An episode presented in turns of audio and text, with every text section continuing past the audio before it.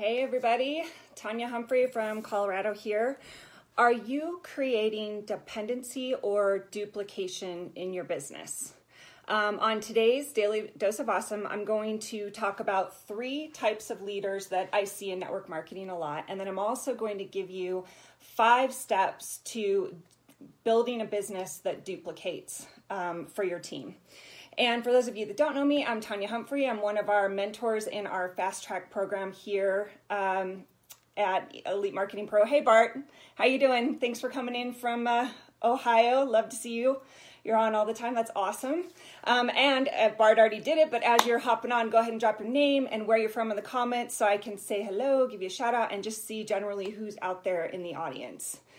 Um, so, oh, and if you're catching the replay, go ahead and drop the word replay as well in the comments so that uh, we know that you caught the replay after the fact. So, um, okay, let's go ahead and talk about. Hey, Mel, thanks for coming in all, all the way from Hawaii. Hey, Paula, thanks for hopping on.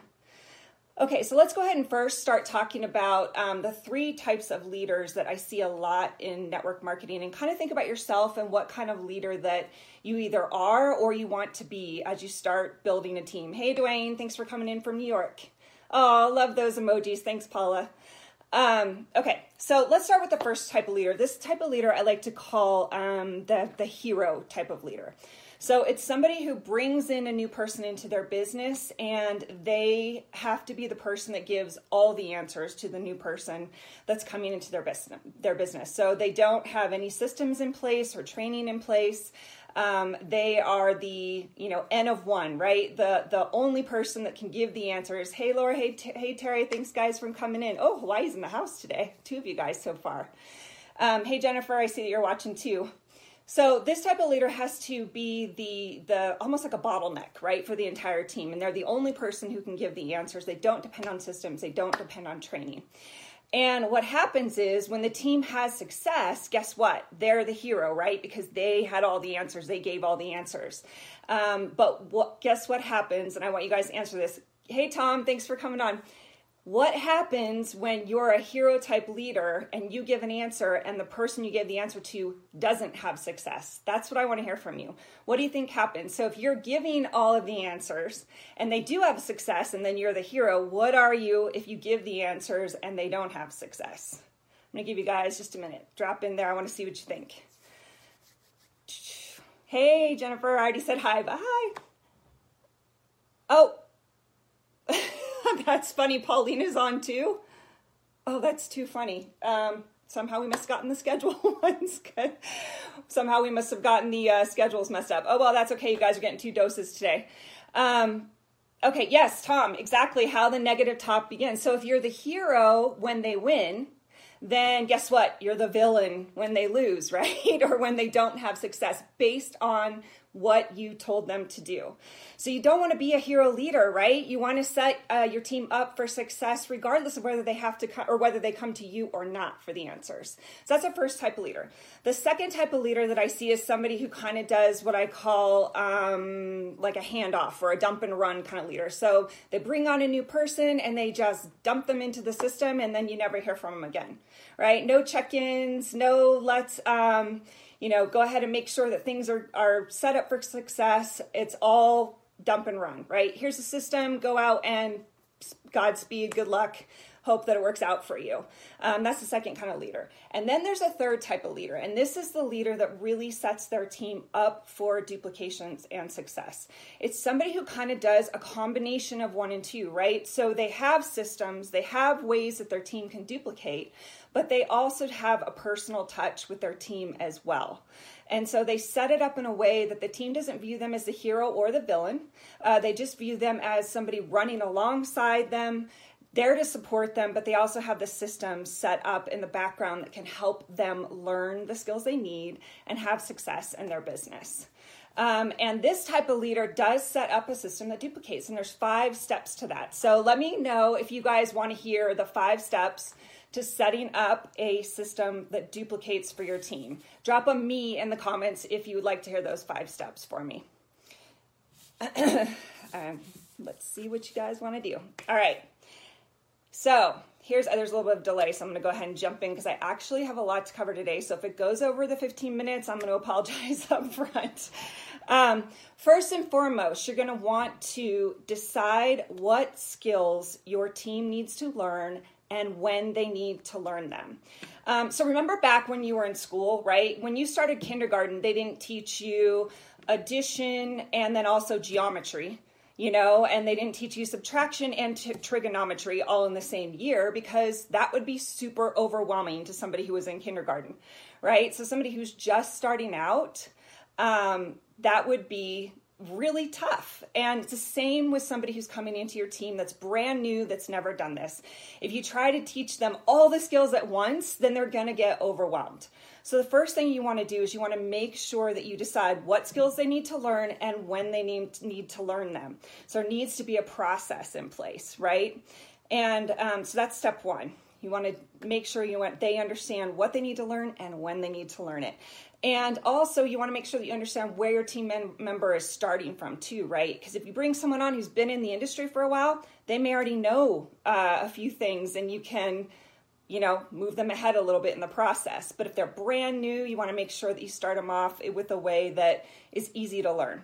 Okay, so that's number one. Number two is that you want to create a process um, for the skills you are teaching and how they should apply them. Hey, Cherie, thanks for coming in.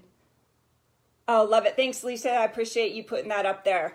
Um, so, have you ever been a part of a team, either in network marketing or in corporate or whatever your background is, right? Um, have you ever been part of a team where they tell you to do something, but they don't teach you actually how to do it? Uh, I've definitely been on a team like that. I call this the um, throw them in the deep end to teach them how to swim method. and uh, it rarely works. So if you're going to tell your team to do something like go out and prospect, right? Or go out and close your prospects, then you also need to make a part of it how they actually do it and it needs to be set out in kind of a methodical path. So you're going to, you know, say that you need to do Z, you know, A or sorry, X as step one. You need to do Y as step two. You need to do Z as step three and break it down into bite sized chunks so the team can understand and be able to get into action very easily without a lot of confusion and overwhelm. So that's step two. Step three is that you want to produce training that allows your team to um, the, the process of building a network marketing business. So, one of the ways that I found that works really good when you're producing training, and so that you're not that leader who's having to work 80 hours a week answering everyone's questions, is that you put together um, videos, right? So, videos that explain what it is that you need them to do and how to do it, along with a template you know, that outlines in writing as well so they can reference back to it later. And then also examples of what it looks like. So let me give you an example of what this might look like, right? Um, so, for instance, when you produce the training, you, let's say that your team is going to use lives to launch their business. That's step one for you, for your team. That's the first thing they're going to do. So, what you would do is you would put together a, a live or a video training that tells them how to do a live, right? what types of things should be in that live in order to have a successful launch.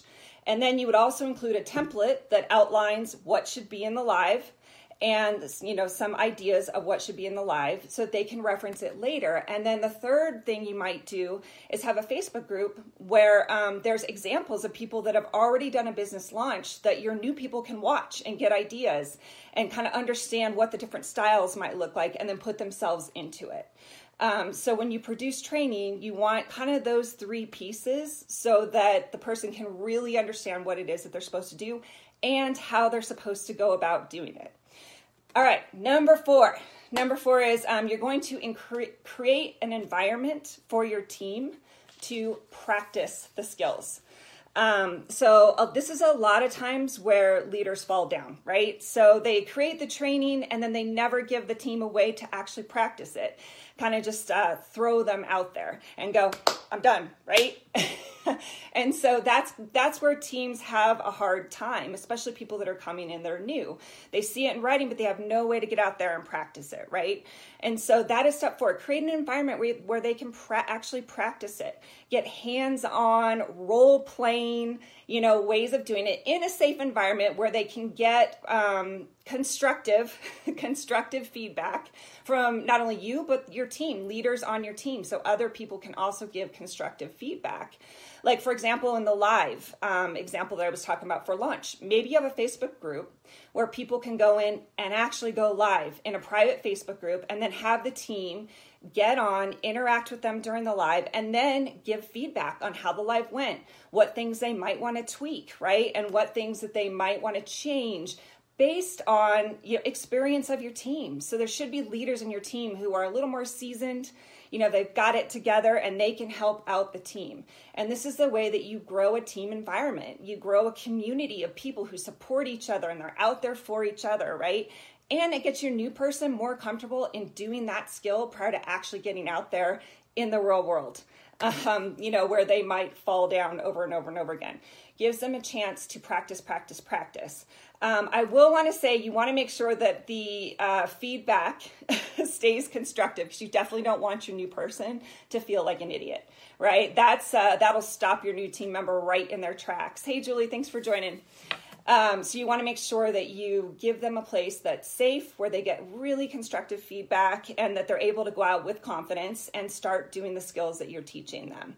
Okay, so we're on to the last step, but I want to hear from you guys. What what is your biggest takeaway so far from the first four steps? What are what's something that you maybe had an aha moment? So drop in the comments for me what your aha moments were. Uh, I'd love to hear what they are. Okay, last step, and this one. Um, like the three to one evaluation method. Yeah, Tom, for sure. What's right? What's working? What's not working? What might I do differently? Absolutely. Um, okay, so the last step is to have a long term plan for how your team will improve skills, especially when you're building online with network marketing. Things are always changing, right? So you want to have a way that when your new team member goes out there into the real world and they fall on their face, and they will, we all do, right, in the beginning, even if we practice, um, they, and they start to have questions, they start to doubt themselves and wonder you want to have a way for them to be able to come back and ask questions of people that have been there, done that. It might be you, it might be somebody else on your team, but you want them to be able to ask questions. Now, Here's something else that this does it creates leaders within your team because they are feeling valued because they're able to give advice to new people that are coming in, right? And they're able to teach new people what they've learned along the way. It helps solidify in their mind the skills that they've learned because they're now teaching it to somebody else. It helps your new people feel welcomed and supported because they can get the answer to their questions from somebody on the team, right? And it gives you a chance to um, document the questions and the answers and know what training gaps you might have in your team so you can create new trainings as you go, right? So people may bring in questions about a new platform or a new way to build and um, there may be training that you need to put in place, right, to keep up with the times. So it keeps your new people as well as your little more seasoned team members um, up to date on what's going on and what the latest and greatest things are for your team to be able to build and uh, and have success. So it's kind of a what's working now environment as well as being able to get your team members' questions answered. All right, guys, I love this creating the environment was an aha moment. That's great, Alicia. I'm so glad. All right, guys, that's it for today. I'm not sure if I went over the 15 minutes. Creating training videos with a written step by step guide. Was, oh, awesome, Adrian. That's awesome. I'm so glad. Um, Okay, so that's it. Those are the five steps and the three types of leaders. If you got value out of this, please drop value in the uh, in the comments and let me know, or share it with somebody else who might need it or might get value from it. And don't forget to join us tomorrow at the same time on the same channel. And it sounds like today you guys got two DDOAs, so that's awesome. Maybe catch Paulina's. Uh, apparently she's doing this as well. All right, guys, thanks so much. Have a great day.